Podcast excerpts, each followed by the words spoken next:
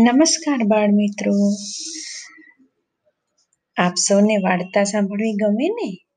તો ચાલો એક વાર્તા સાંભળીએ. વાર્તા છે સસ્સાભાઈ સાંકળિયા. એક હતું શિયાળ અને એક હતો સસલો. બંને જણાને ભાઈબંધી થઈ. બે જણા એકવાર ગામ ચાલ્યા. રસ્તામાં બે માર્ગ આવ્યા. એક માર્ગ હતો ચામડાનો અને બીજો હતો લોઢાનો. શિયાળ કહે, હું ચામડાને રસ્તે ચાલું.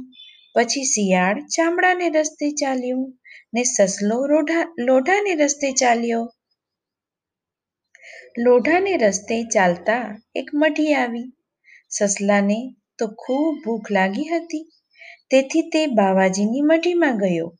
મઢીમાં આમ તેમ જોયું, ત્યાં તો ભાઈને ગાંઠિયા અને પેંડા હાથ લાગ્યા.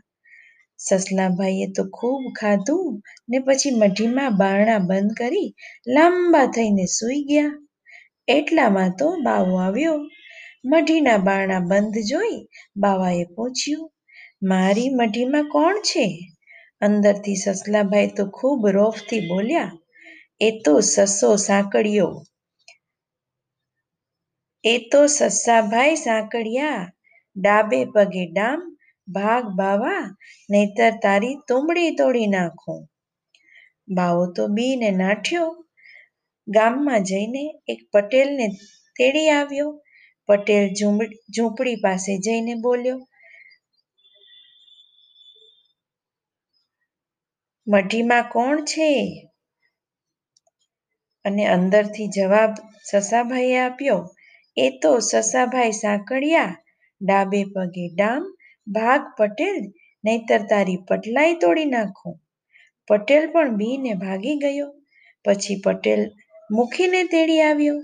મુખી કહે, કોણ છે બાવાજીની ઝૂંપડીમાં?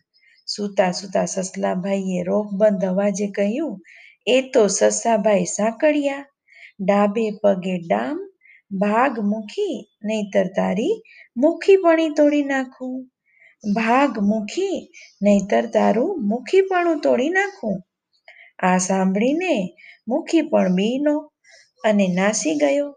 પછી તો બાવાજી પણ ગયા. બધા ગયા. પછી સસલાભાઈ મઢીમાંથી બહાર નીકળ્યા. શિયાળને મળ્યા અને બધી વાત શિયાળને કહી. શિયાળને પણ ગાંઠિયાને પેંડા ખાવાનું મન થઈ ગયું. અને કહે, ત્યારે હું પણ મઢીમાં જઈશ અને ગાંઠિયા પેંડા ખાઈશ. સસલો કહે, પણ જો બાવો આવશે તો મઢીમાંથી બોલીશ કેમ?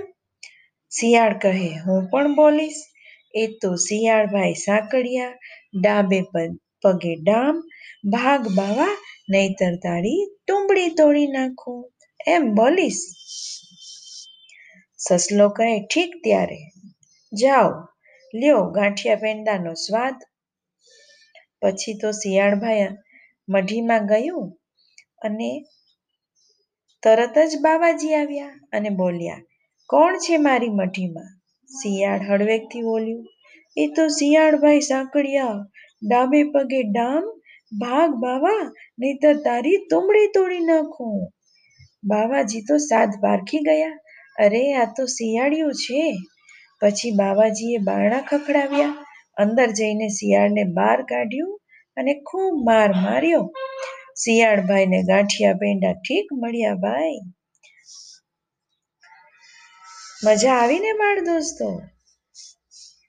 ચાલો ફરી પાછી નવી વાર્તા સાથે મળીશું. આવજો.